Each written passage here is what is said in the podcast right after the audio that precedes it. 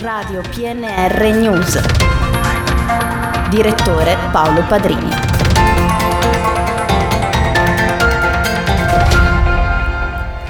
Ben ritrovati con il GR locale di Radio PNR in studio Gianmarco Granata. Apriamo questa edizione del nostro GR con la politica perché ieri era l'ultimo giorno utile per depositare le liste dei candidati alla Camera e al Senato per le elezioni del prossimo 25 settembre. In giornata pubblicheremo sul nostro sito web l'elenco di tutti i candidati.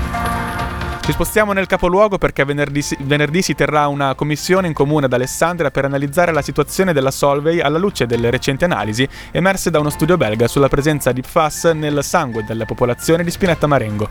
Il centrodestra in una nota chiede che alla commissione partecipi anche il sindaco.